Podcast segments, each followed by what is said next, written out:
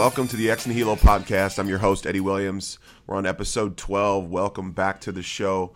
Today, we are talking about um, getting it in in the gym. I, I know that's something that's foreign to us so far on the show, but super glad to finally jump into something like this because, truth be told, you know, I'm obviously a, a, a huge, uh, I don't know, gym buff. I don't know. I don't want to say that I'm a you know some sort of meathead in the gym or something like that. But I'm uh, definitely in the gym quite a bit. Love working out, enjoy it a lot, and obviously was part of my former job, so needed to do it.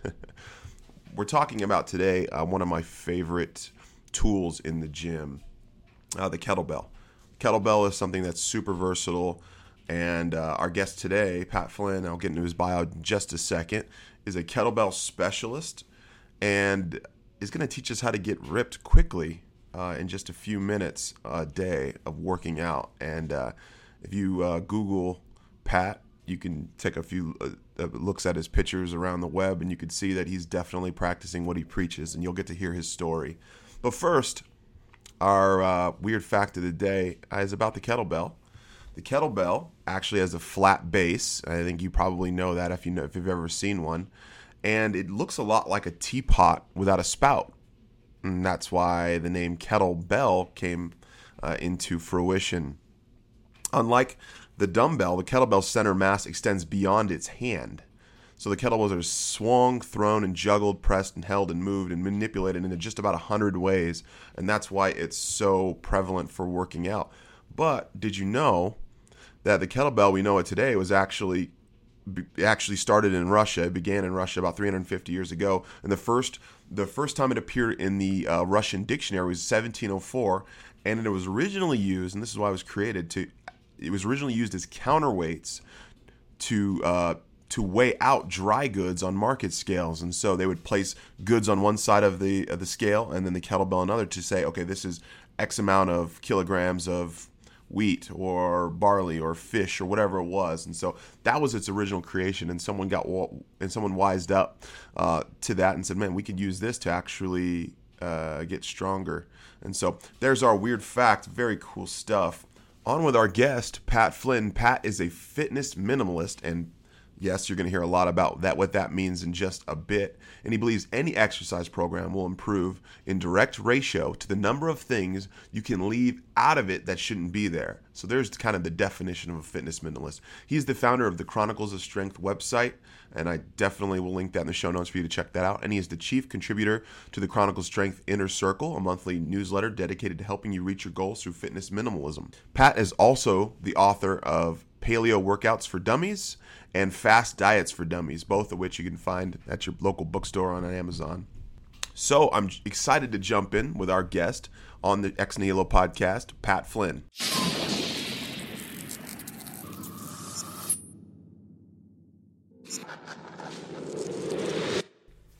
Welcome back to the Ex Nihilo podcast. I'm your host, Eddie.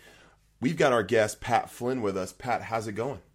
Eddie, it is going great. Thank you for having me on. Absolutely. And, you know, just at first glance, I don't know if you go by this, but you're definitely the kettlebell specialist. I just finished, and I'm not the kettlebell specialist, by the way. I just finished my, ironically and weirdly enough, coincidentally, I did, did my kettlebell circuit workout today. Mm-hmm. And uh, I can imagine that it probably isn't as either skilled technique wise or even uh, as elaborate as one of yours.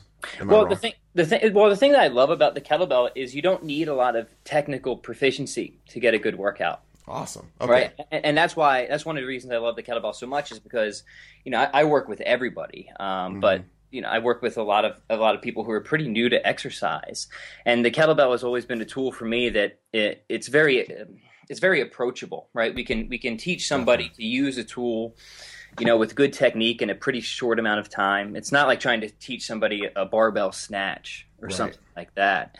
And the way that I approach exercise is, you know, mostly from a manner of, of efficiency. So, you know, I'm always trying to think of ways of, you know, how, how can we get the result that we want in, in, the least number of steps that we need. So if I don't have to teach somebody a barbell snatch, which I rarely do, and, and they can just do kettlebell swings, for example, mm-hmm. that's a lot of time saved and a lot of you know potential injury risk reduced.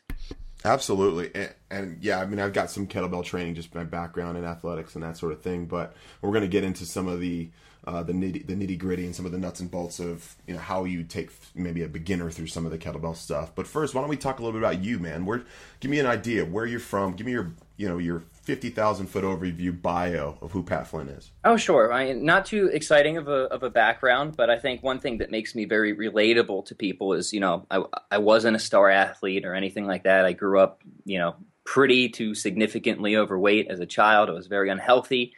I often despised exercise. You know, I was the kid who would who would try to skip out of gym class, especially whenever we knew we had to run the mile, right, or do the pull ups. Um, but eventually, you know, towards my teens, at the beginning of high school, um, I, I, had enough. You know, my family was was always very unhealthy. Um, you know, a lot of that was was uh, those habits were passed on to me. Um, there was definitely some some pressure, for for better word, maybe for bullying, uh, that inspired me. Um, I took up um, as my first like introduction to working out. I actually took up martial arts. So Taekwondo is my background, and I I had a great coach that got me started with with lifting weights. Um, and I was very fortunate to have him because he was he was a very sh- skilled strength and conditioning coach who also happened to be my martial arts instructor. So he taught me from a, from a young age the importance of good technique, um, you know how to actually program uh, exercise to get certain results, and he, he, set me on the right path. And what happened is I you know I started to see these changes in my body, and that really inspired me to move forward. And you know if you would have asked me a year before if I would have ever saw myself as anything other than a fat kid, I probably would have said probably not. So that inspired me to do a couple things. One, it inspired me to get into the best shape I possibly could get in, but also to try and replicate what what he did for me and other people. And that is to be able to take people who, you know, maybe they're pretty deep in the hole and, and pull them out. Um, so you know, from there, I went and got a, any number of certifications and, and, education. I became the youngest to ever receive the RKC, which was the original Russian Kettlebell Challenge certification. And kind of as I hinted at before, I love the kettlebell because it, it really is a, a tool that we can use to teach people how to move. It's not something that I, that I use exclusively. I, I, do a lot with barbells. I do a lot with body weight. Um, but I've really found that the kettlebell is kind of the everyman's tool. So that, that's kind of my story from, you know, 10,000 feet. If there's any other, you know, details you want to get out of it, I'd be happy to discuss it. yeah, no, that's great. I mean, and I have that similar background of very unhealthy upbringing and, uh, you know, parents and family members and friends kind of influencing me in that direction too. And very similar to you, you know, I found my, you know my release in in, in sports and, and exercise and working out, and so we, we share that in common. Um, give me you know your site Chronicles of Strength. Give me the vision and mission behind that. I think you touched on that, but let's talk a little bit of how that got started and, and why you're doing it. Yeah, so I mean, originally it got started because I was you know, I was a, I was a young kid who wanted to teach people exercise. I didn't know really what to do, but um, I think there's there's value in that just just just doing something and acting and getting something started. Again, it was, some, it was something at the time that I, I, never knew it would become anything, and within a few years, it became you know top 500 health and wellness blog in the world, and I started getting a ton of coaching clients online. But my vision for it, you know, evolved over time. It wasn't like I, I started with some grand idea, right? And I think sure. that, I think that's important for a lot of people to know, starting out. Um, you know, from for anybody who wants to, to follow any kind of you know self-employment or, or start their own business is you don't need some great idea starting out you just need to get started and start figuring things out as you move mm-hmm. along but my vision now is definitely minimalism so I, I often say that i'm the guy who can help you reach your goals by doing the least amount that you need right mm. so the easiest way to describe that is minimalism would be where effectiveness meets efficiency we're, we're doing the right things mean, meets you know doing things right in mm-hmm. other words and so much of this stems from the idea of me trying to make exercise as practical and approachable for people. Because I know for me, growing up, you know, so much of, of why I was, I guess, repelled by exercise was because, you know, one, I, I didn't find anything that I liked to do. Um, two, a lot of it, it was just a bit overwhelming to start. Mm-hmm. But if you if you break it down even more, you know, minimalism makes to me at least a, a, lot of sense because if you only have to do X to get Y, then then why would you do X plus one, right? Mm-hmm. so I, I, often say that I think any exercise program will improve in direct ratio to the number of things you can leave out of it that shouldn't be there. And kind of tie that into the, the old 80 20 rule or Pareto principle because we know, you know, there's, there's a million things you could do. But if, if you want to get stronger and lose weight and increase your mobility, then there's only a few things you really need to do, right? Mm-hmm. And it's, it's keeping your focus on, the, on those efforts um, that are going to yield the greatest results um, that I've found, you know, will get, not only get the greatest results, but save people a lot of time mm-hmm. and motivate them and encourage them to keep going. So th- that would be my big. That's huge. Yeah, and I was thinking that same thing, that Pareto principle, right? And you're, I mean, not only are you saving people time, but you're you're most likely keeping them healthy, the, preventing them from overtraining, uh, and you're keeping them motivated. So there's a lot of a lot of good things there. Okay, so that probably ties into the kettlebells. So why the kettlebells then? Well, um, one other thing um, about that first, yeah, go ahead. That, that, I think is interesting is, um, you know, sometimes when you know you have to do an hour workout, right? It, it, seems a little tedious. You can sometimes write that off and say, oh, "I'll do that tomorrow. I don't have an hour today," right? But if you can, you know, have somebody just do a five minute workout or a ten minute workout, mm-hmm. they're likely to start that and do that a lot more often and a lot more frequently than an hour workout. And then what typically happens is you're 5 minutes in, you're feeling good and you might you might work out for 10, 15, 20 minutes anyways, right? Mm. So there's there's a lot of practicality to that. Um, the kettlebell, uh, as far as a minimalist perspective, I, you know, I, I, do believe it's an everyman's tool. You can you can cover just about all the fundamental human movements with it: pushing, um, hinging, squatting, Pulling's a little limited. For that, I would recommend getting a pull-up bar or something like that. Mm-hmm. Um, it's convenient. You know, I have kettle. You go go on any floor of my house, you're you're bound to run into some kind of kettlebell. To my wife's great dismay. um, and beyond that is if you get a good coach, and that's important. Whenever you start lifting weights, you should absolutely start with some kind of coach or guidance.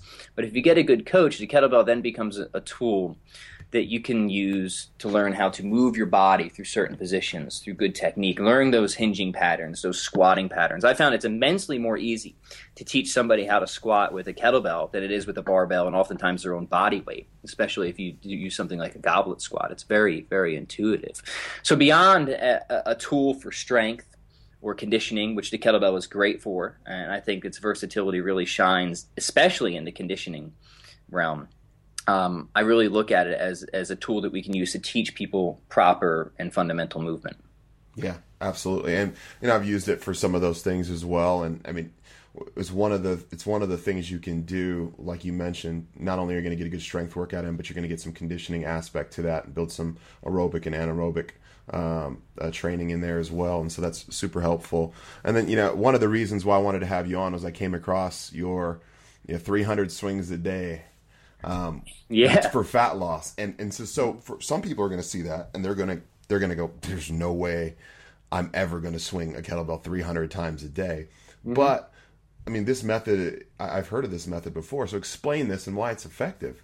Well, well, fundamentally, the premise is very simple. If you if you just add more movement to your day, that's typically going to you're going to see some results from that, right? Yeah. And, and 300 swings is is interesting. It sounds like a lot, but if you've swung a kettlebell before, then you could probably figure that you could get 300 swings done in, probably about 10 to 15 minutes. It doesn't take that long. Mm. But um, you know, so there's a few points I'd want to cover about this. First is you don't have to do them all at once, right? You could do 50 swings in the morning, you could do 50 swings later in the morning, a few around lunch, and a few around dinner, right? So it's a cumulative effect. You don't have to do it all at once. Great, great if you if you do.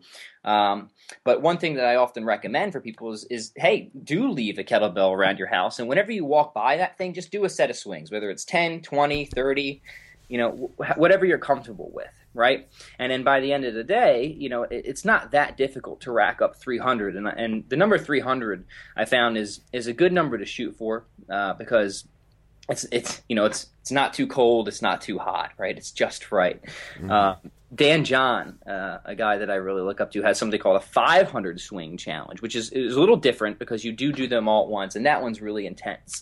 So mm. I scaled this one back a little bit and uh, if you're just starting out, you don't have to start with 300 swings a day. You know, everyone's at a different level. 300 might be a little too much to start. That's fine. You know, do some type of ramp up program. Maybe start with 50, take the next day off, then try 100 the following day, take two days off, then go up to 250. See how you feel, right? Because if you've never swung a kettlebell before, uh, as I'm sure you, you you can attest to, Eddie, uh, you'll be pretty sore after the first time you do that. Even if you're even if you're you know pretty in shape, just because it's such a different movement. Um, you know the, the ballistic nature of it, it, it. I've rarely met anybody who, after the first time swinging a kettlebell, even for just you know 50 reps, um, doesn't have a hard time walking down some steps the next day. yeah, it, I, we're gonna. I'm gonna just kind of digress here a little bit, but you're. I came across your nine minute kettlebell complex from hell, so yeah. might be that might set you back a little bit. What What is that? And before you scare off all our listeners, you don't have to start with nine minute kettlebell complex from hell, like Pat said. No, no, no, no. That that one I would say is a little more advanced. So, like going back to the swing, the swing is great because it's a, it's a fantastic conditioning exercise. Burns a ton of calories. Um, really strengthens the posterior chain, the low back, the glutes, the hamstrings. Um, you know those postural muscles. Um, but it's just one thing you can do with the kettlebell. Yeah. Um, but something like my nine minute kettlebell complex, and I have I have tons of those. Really start to um, I don't want to say get complex, but they get more interesting, right? Because nothing you do with a kettlebell is is that technically complex. Snatching is probably the most, but again, compared to like a barbell snatch, you know, you can learn a kettlebell snatch in, in much shorter time than a barbell snatch. Yeah. Um, but what's great about the kettlebell is how you can just flow from movement to movement, so you can keep the system working as a whole, right, while switching through various muscle groups, and you get this this huge um, you know, metabolic effect. We, you know, we would call this like a metabolic conditioning workout, right? Uh, and what's what's fantastic about that is you can burn a mountain of calories in very little time. You can work multiple muscle groups, multiple energy systems, while training multiple movement patterns with one tool uh, in you know say like nine minutes, and it's fantastic. And you know, for a lot of people, that's just the kind of practicality they need.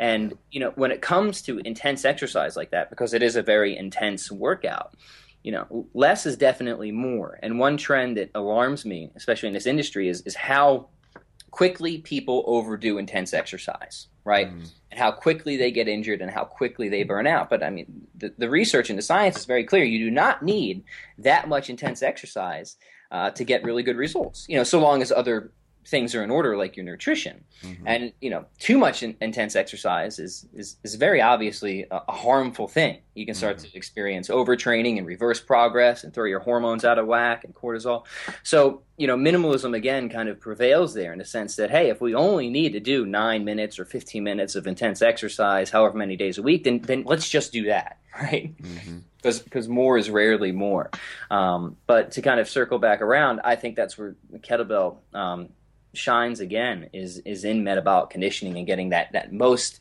efficient workout that you can possibly get.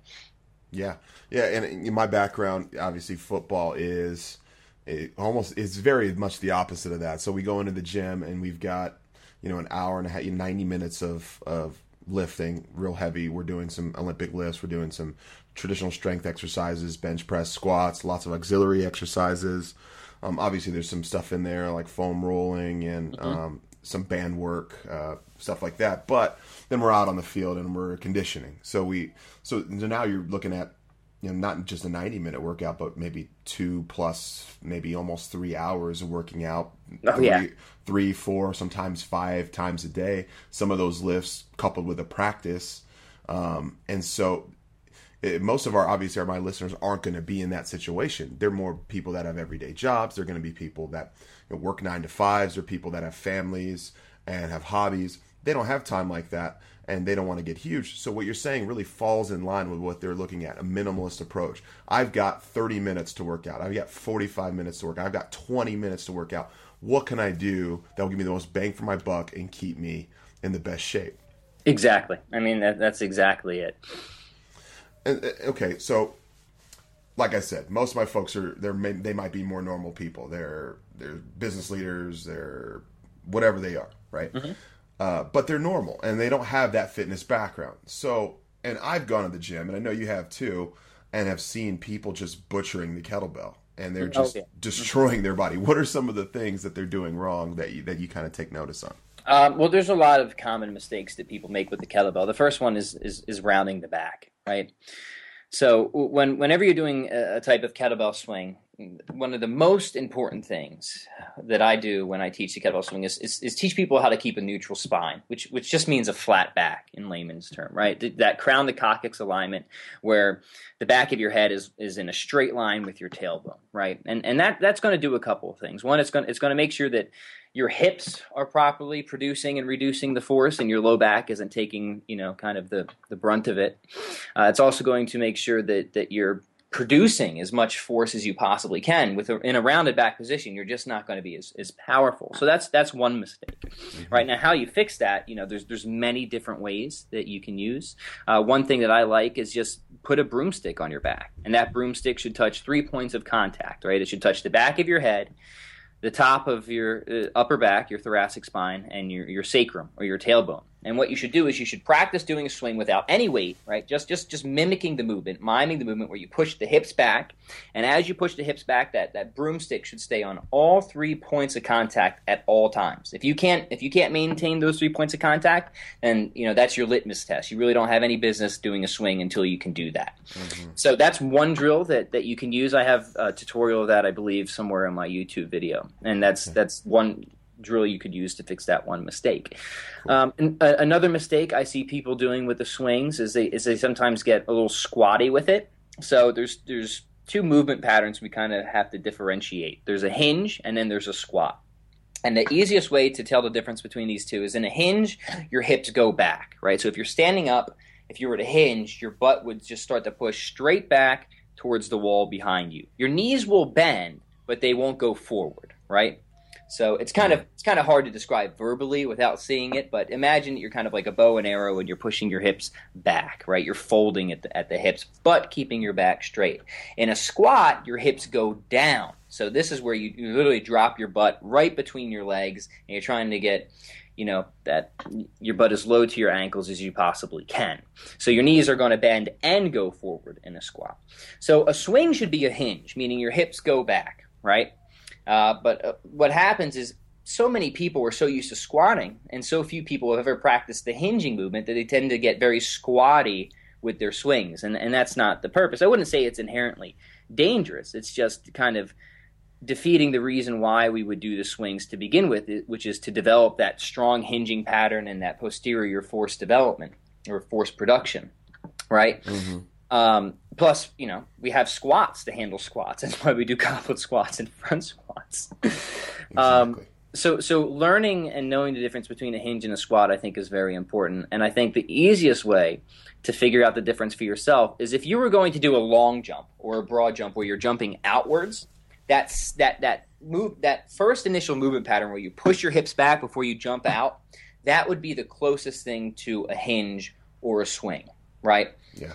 Um, and that's something that I'll, I'll, sometimes uh, recommend that people do is you know do a do a few broad jumps. You don't even have to leave the ground. Just imagine that you're going to jump out and just naturally watch where your hips go. They'll go back, not down, and mm-hmm. then try and replicate that movement with your swing. So those would be the two biggest uh, or most common mistakes that I see.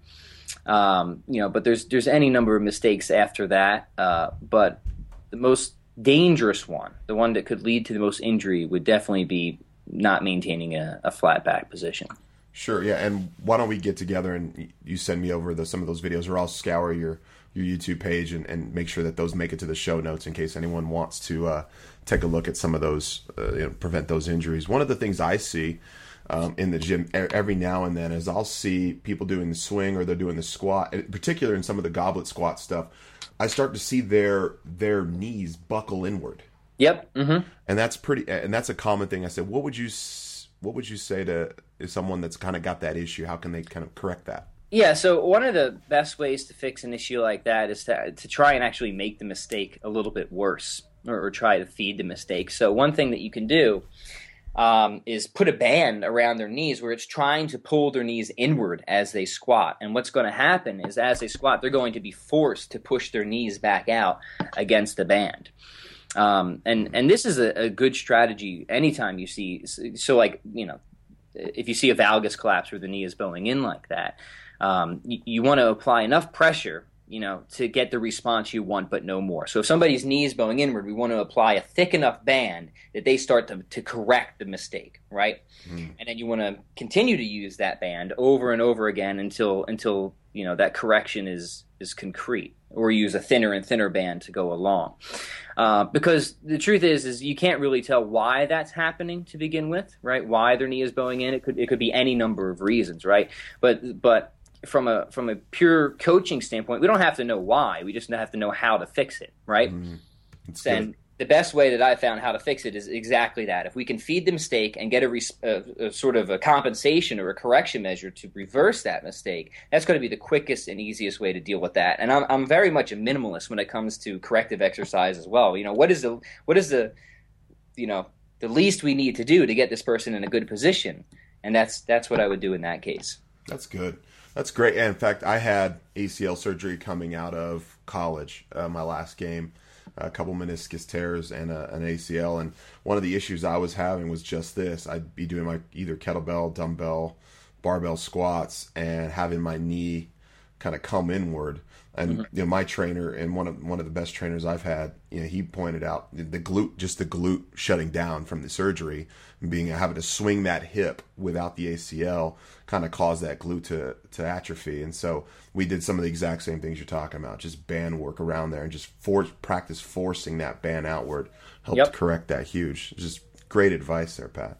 Yeah, and you know, I, I I'm not necessarily going to say that any pattern or any position is is bad. Um, you know, mm-hmm. by itself. But but what happens is we usually start to see the knee bowing in as as a form of compensation or as a last resort or as a trying to trying to you know get those last couple inches of the rep right, mm-hmm. which that is technically bad form. So if you were learning to squat with some with some inward bowing of the knees and you started very very light and built your strength up with that, it's kind of a different story, right? Mm-hmm. But if it's if it's happening involuntarily, which is kind of kind of the thing. So if you're squatting really heavy and you can't squat without those knees bowing in then it's a problem. So a, a, lot of, I believe, good form and bad form comes down to intention, right? What are you intending to do, and how are you working up to it? Because it comes down with the deadlift. You absolutely can do rounded back deadlifts, but if you're going to train rounded back deadlifts, you have to start light, right, and you have to build your way up.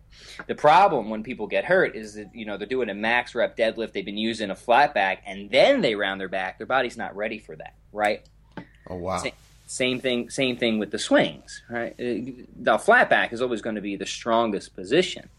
Um, you know, but but I believe that the human body was was made to move in many many different ways, and and good form and bad form is kind of an ambiguous line, right?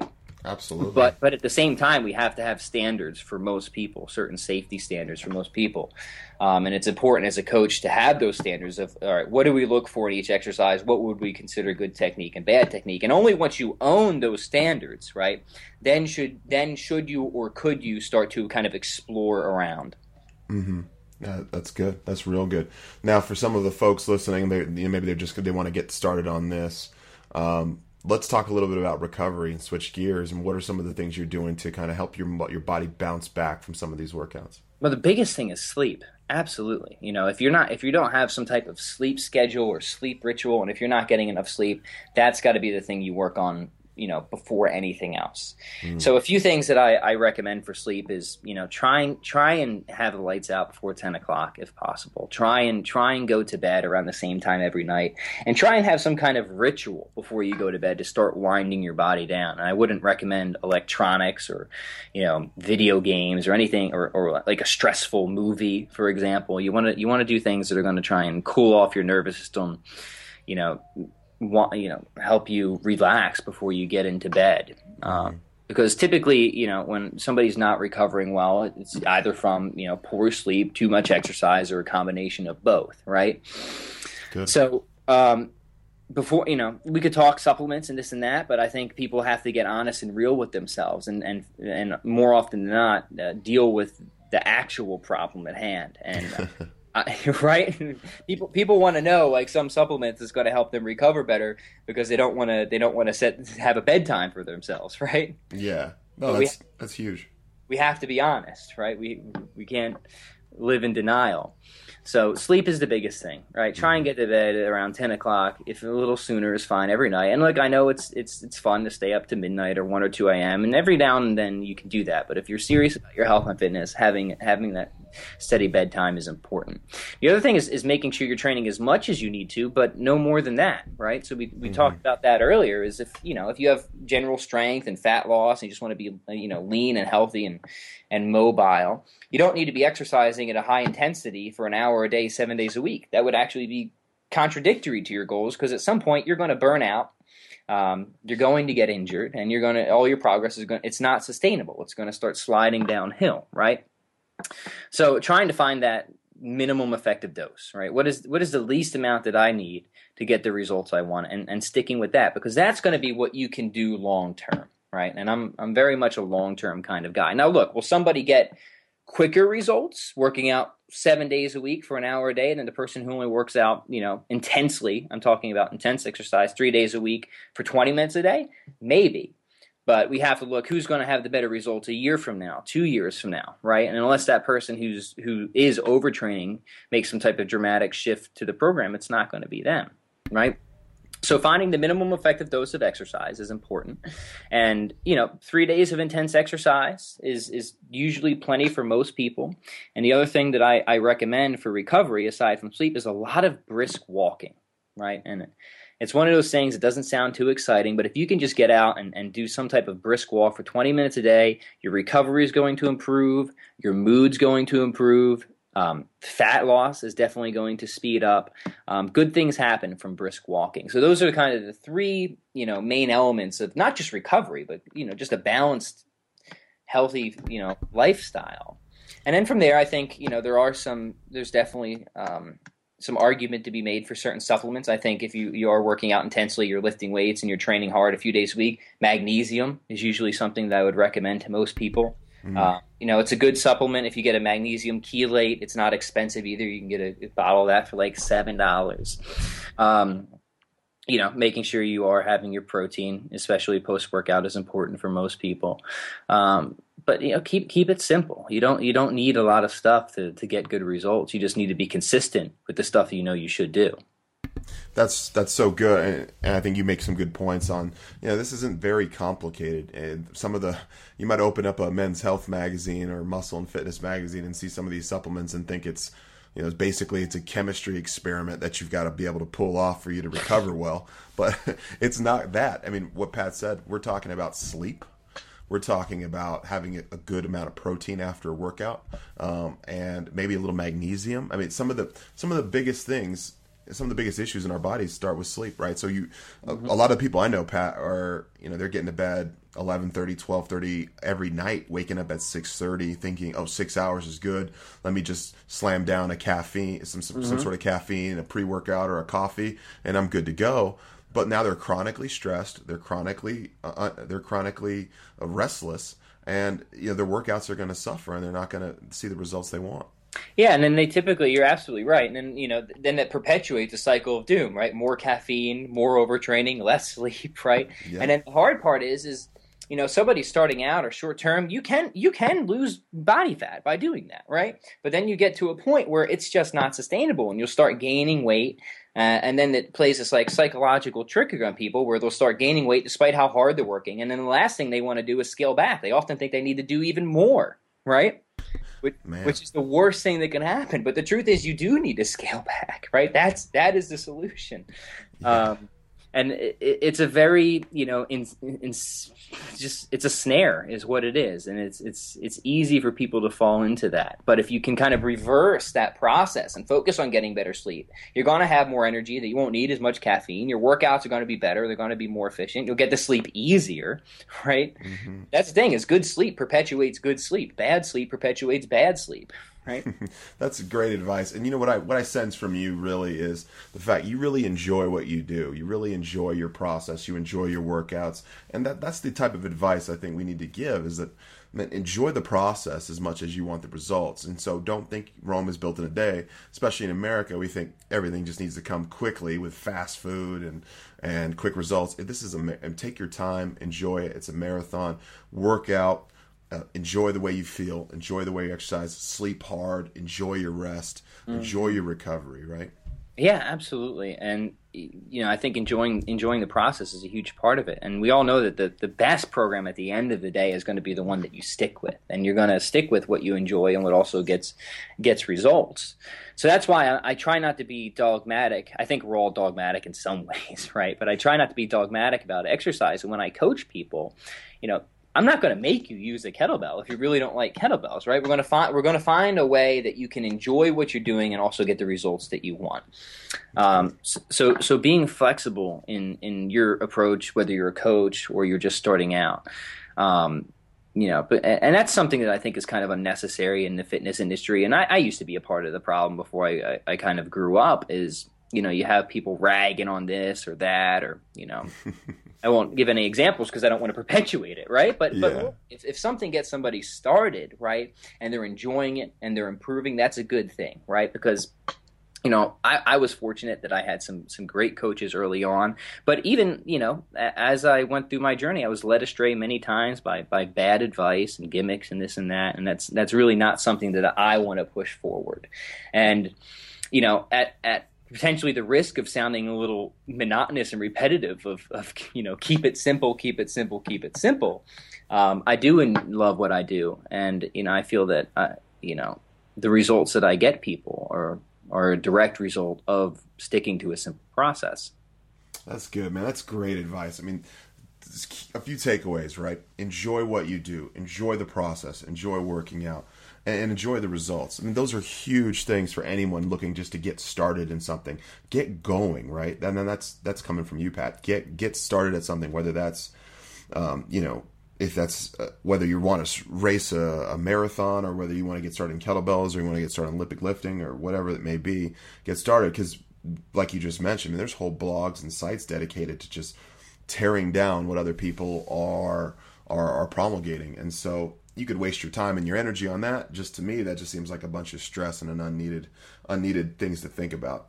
Yep. to be honest with you, it, it's you know it's it's true, and um, but you know, fortunately, you know, there's there's so many options for people to explore different avenues of, of fitness and health, and you know everyone's going to have different tastes you know mm-hmm. everyone everyone's going to enjoy different things and if you you want to you enjoy the intense exercise and this and that uh, or if you if you enjoy walking, that's fantastic. You know, some some of the healthiest people in the world, all they do is walk. Right, that's it. Mm-hmm. That's good. That's real good. uh, we can't we can't forget that. Um, you know, I, I I enjoy a very kind of mixed or balanced program. I love lifting heavy some days. I, I, love short, intense metabolic workouts other days, and some days I just like to walk and stretch.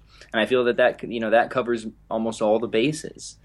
Yeah. Um, but again, you know, we have to, as a coach, you know, or trainers or whoever else is out there, you know, we might think we know what the best program in the world is. So if you have to do this on this day or that on the other day, but but look, there, we might have the best program in the world, but if it's not practical and if nobody's going to follow it, right, or if nobody's going to enjoy that, then what is it worth, right? Exactly. So, so, we have to balance that practicality versus the best program in the world and, and come up with something that is going to be accessible to people that they're going to enjoy. They're still going to get results. They're going to stick with and they're, want, they're, they're, they're going to want to grow with it. They're going to want to evolve in it. And what, what happens so often is somebody might start with one thing and end up loving something completely different, right? Mm-hmm. And that's happened to me many, many times. You know, I never would have thought I loved, loved working out with barbells. Uh, you know, I, I detested lifting weights in, in middle school gym class when I did that, but I got into Taekwondo, right, and martial arts, started getting fitness, and then, you know, now I love barbell training and, and heavyweight training. So, you know, things can change, but if, if I didn't have that thing that I really enjoyed doing to start, I would have never got to where I am now. That's good advice. I'm the same way with you. Obviously, I, you know, again, sports background, but recently got into you know, trail running and, and just sprinting up mountains, getting outside, and man, it's just it's fun to find new loves and let your body morph and just enjoy what you're doing. I mean, it's a huge portion of it, right? Yeah, so. and I think the adventure side of it, like you said, can can be great motivation for some people. Exactly. Well, like you said, we've covered almost all of our bases, but I think there's one other base that we should really touch on, and that's the nutrition aspect of things, right? And you authored the Paleo Workouts for Dummies. Um, which is an awesome title, by the way. And, uh, and you mentioned the word paleo's in there. What what are some of kind of the things you're eating? Are you are you do are you on a paleo diet? What are you eating? And then secondly, what are we what are we doing for pre and post workout fuel for folks that are looking to get into kettlebells? Sure. So, so some you know funny funny tidbits about that. I, I would say I'm like paleo ish, right? I'm yeah. not I don't what, in the same way that I don't like to perpetuate dogma in exercise. I don't necessarily like dogma in nutrition either. Um, but but Wiley approached me to write this book, and you know I say, hey, I'm a fitness minimalist. Here's what I do, and they're like, well, we really you know we want to get get the word about what you do, and you know paleo was very popular at the time. It's still popular, so they wanted to have a kind of paleo slant. And I think the fundamentals or the bones of a paleo diet are good, right? Eat foods that are mostly unprocessed, that are close to nature. Don't eat too much. You know, focus on lots of vegetables, have some some meats and some healthy fats. Mm-hmm. That's great, right? You can't go wrong with that. Where I think it can get dangerous for some people is is when you get you know a little too dogmatic about it. Where if if you feel that nobody or you can or nobody should ever have a bowl of rice, right? I wouldn't say that's true, right? Yeah or anybody or nobody should have quinoa because quinoa isn't technically paleo. Well, I wouldn't say that that's true either, right? So uh, if we were to kind of get my nutritional approach down to you know its essence, uh, it, it, has to start with the individual, right? Like mm-hmm. anything else, right? And and what might be the ideal diet for me might not be the ideal diet for you or, or anybody else. Some people might do great with with more carbs. Other people might do great with less carbs. I've I've worked with people who are all over the spectrum, right? I've helped people lose over 100 pounds on, on a higher carb diet. I've helped people lose over 100 pounds on a lower carb diet, right? It was just what was most practical and useful to that person. But there are some, you know, prevailing principles, I think, to healthy eating and kind of hit those already. You know, eat foods that are as unprocessed and as close to nature as possible, right? Mm-hmm. Uh, you know, eat when you're hungry, but don't eat when you're not hungry. I think is a big one. And learning to differentiate cravings from hunger is also important, right? Good. Um, you know that that's probably an hour long conversation on its own, but we'll just drop that egg. of course. Um, and then some other, you know, in, some other like general rules that help generally, right? Because you got to make some generalizations. Is you know, try and eat maybe 100 grams of protein a day, drink 100 ounces of water a day. Um, you know, stay away from from sugar that isn't in fruits and vegetables. Uh, you know, try to avoid the flours. You know, the simple things like that. Um, but again, it, it, all depends where you're at because somebody might be able to make those tweaks and, and be great with that and get awesome results. Somebody for somebody else, you know, maybe it's just getting rid of soda for the first 30 days, right? Yeah maybe that's the first step that we need to make. Uh, because again we could we could come up with this checklist of, of these things that you know the absolute we call it the, the, get shredded program right? If you do these 10 things and you only eat these 10 things you'll be absolutely shredded. But how many people are actually going to do that is the question right? Or be able to do that? Yeah. It'd be very very few. Um, so you have to again be very kind of radically honest with yourself and be like, all right, you know, what can I do? And for some people, you know, maybe it is just getting rid of sugar at first or limiting or, or most days of the week or, or getting rid of bread or this or that. And you know there's, there's like anything else there's no one right answer but there are certain general simple principles to follow. Absolutely. And, and so so you've got let me give you a hypothetical. You've got a uh, a client that's coming in wants to you know, get started at kettlebells. Maybe they're let's just say they're two or three months in they want to kind of take it up the next level for fueling you know, is there something specific they should be eating before and after? You mentioned the protein shake. Anything else? It depends what their goals are, right? So if somebody wants to add strength or add muscle, or somebody wants to lose fat, uh, you know, it, it, that could determine which direction we take. So there's a few strategies that I, I do like. I think if, if strength and, and muscle are a goal, you should be trying to get probably around your body weight in grams of protein a day. I would I would maybe argue your lean body weight, which would be your total body weight minus fat mass in grams of protein a day, is mm-hmm. important. We talked about post workout nutrition is you know definitely important. I usually try and have people get in some type of quickly assimilating protein, you know, fairly soon after a workout. Um, if fat loss is a goal, um, one thing that I, I, really do enjoy and advocate is is occasional fasted training or, or, working out in a fasted state. And one of the best things to do um, is just get up first thing in the morning, maybe have a cup of green tea, but nothing with any calories in it. Do a short, intense kettlebell workout, you know, ten minutes, and then go for a fifteen minute brisk walk. That's gonna that's gonna do a lot for you if fat loss is, is a goal. Should, don't have to do it every day. Shouldn't do it every day, but occasionally that can be um, a nice little something to add to your routine. Dude, that is that is great advice, and you, uh, you've written extensively on some of the intermittent fasting stuff. Um, would you say that you'd go? Uh, that's for a little bit more advanced folks, or can people kind of just getting started? Can they mix some of that in? No, and that's that's actually a great question because I, I see fasting a lot like exercise, right? Both are stressors, right? But if they're used in the right amount, that stress is a good stress, what would be called a use eustress, right? Mm. The problem with fasting, in, in many ways, which is the problem with, with exercise, is people try to start out with a marathon, right? Mm-hmm. Rather than, than a five minute walk. Um, so, you know, in the same way that if, if we exercise at a high intensity, you know, good good good results can happen. Um, if we fast at a high intensity, good results can happen as well. But if we if we do it too often or too frequently, then we kind of lose those benefits and maybe even start to experience some drawbacks. So one thing that I recommend if you're just starting to get into fasting is the easiest way to do that is hey just just skip breakfast a couple times a week, right? Mm. Because the the research shows that most of the benefits of being in a fasted state, which include increased lipolysis or fat burning, increased growth hormone pulse and frequency, increased neurogenesis, which is the birth of new brain cells. Fasting is, is very is a very potent health tonic. It really is. Um, but most of those benefits occur within the first 14 to 16 hours anyway. So you don't need to do some like, you know, 30 day, you know, fast by any means to experience many of the, of the benefits of fasting. Mm-hmm. So it comes back again to what is going to be practical for the individual. Um, and a lot of times it's just, hey, you know, practice skipping breakfast a few times a week. As you start to feel good from that and experience results, then we can maybe start to play around with longer fasts, maybe uh, up to 24 to 32 hours. I, I, would rarely recommend going beyond that stretch of time. Uh, but it's important to also see fasting like exercise. You know, it is going to be a stressor, it is going to be a challenge. It no, won't necessarily be easy. But the goal is to find a, a way to challenge yourself, but also ensure that you're still successful, right? That's good. And that's a big part of, of my philosophy because first impressions matter, right? And if I'm if I'm bringing somebody into the gym for the first time or coaching somebody online for the first time, right? It's it's my job to make sure that they're challenged but successful because if they have a bad first impression, you know that that might severely demotivate them and, and turn them off from exercise or fasting altogether. So it's important, and you can do this to yourself at any point. And you know, there's been many times in my life when I've done it to myself by by biting off more than I can chew. Start with a period that you know you can be successful with, because when you get those wins right out of the gate, right, when you get those early wins, that's going to do a lot to build motivation, to increase confidence, and make you want to push, uh, you know, to that next level. That's such great advice, Pat.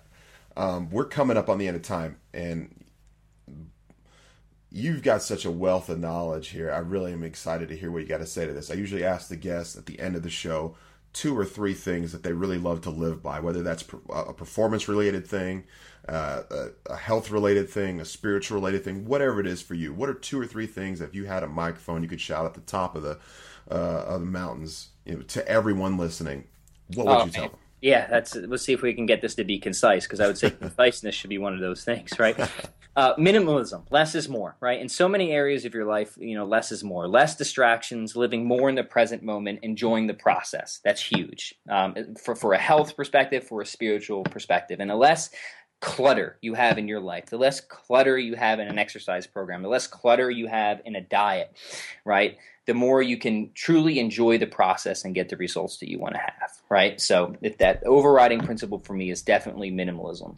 Less mm-hmm. is more. Beyond that is is practicality. You know, start where you have to start, right? No, no matter where that is, start with you have to start. Whether it's whether it's five minutes of exercise a day, if it's skipping breakfast once or twice a week, week, whether it's it's it's meditating for three minutes, right? Because I'm, I'm big into meditation too. So if if you know, don't start with an hour long meditation. Nobody can do that, right? start with three minutes, or don't start with you know two hours of prayer. If you if you want to start working on prayer, whatever your your spirituality may be, because I do feel that's an important component.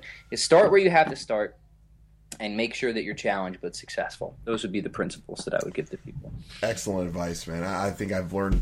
Uh, I don't say this to everyone. I know everyone always thinks you know podcast hosts they just say whatever they want to the guests, but I think I learned more in this podcast than I have learned in any of the ones so far. Just truthfully putting that out there. So thank you very much. It's been an honor, Eddie. Absolutely. Before you go, where can we find you? Yeah, so a few things. Most of my uh, content and communication nowadays is actually done through um, to my email list. So easiest way to get on that would just go to 300swings.com. And what that will do is if you um, sign up for 300swings.com is you'll get a free training manual on the 300 Swings Challenge. If you're interested in that, it'll teach you how to do the kettlebell swing. So that would actually be a good resource for everybody. If you want to want to learn how I teach the kettlebell swing, uh, there's free tutorial series in there. Um, and I'll put you on your email list. I, I send a couple of emails every week um, trying to share workouts, advice, a lot of the stuff that we talked about today. So if, if you have kind of enjoyed the minimalist philosophy, then then maybe that would be something that you might want to check out. Awesome, Pat. Thanks for so much for being on the show, man. Thank you for having me, Eddie. Let's do it again. Absolutely.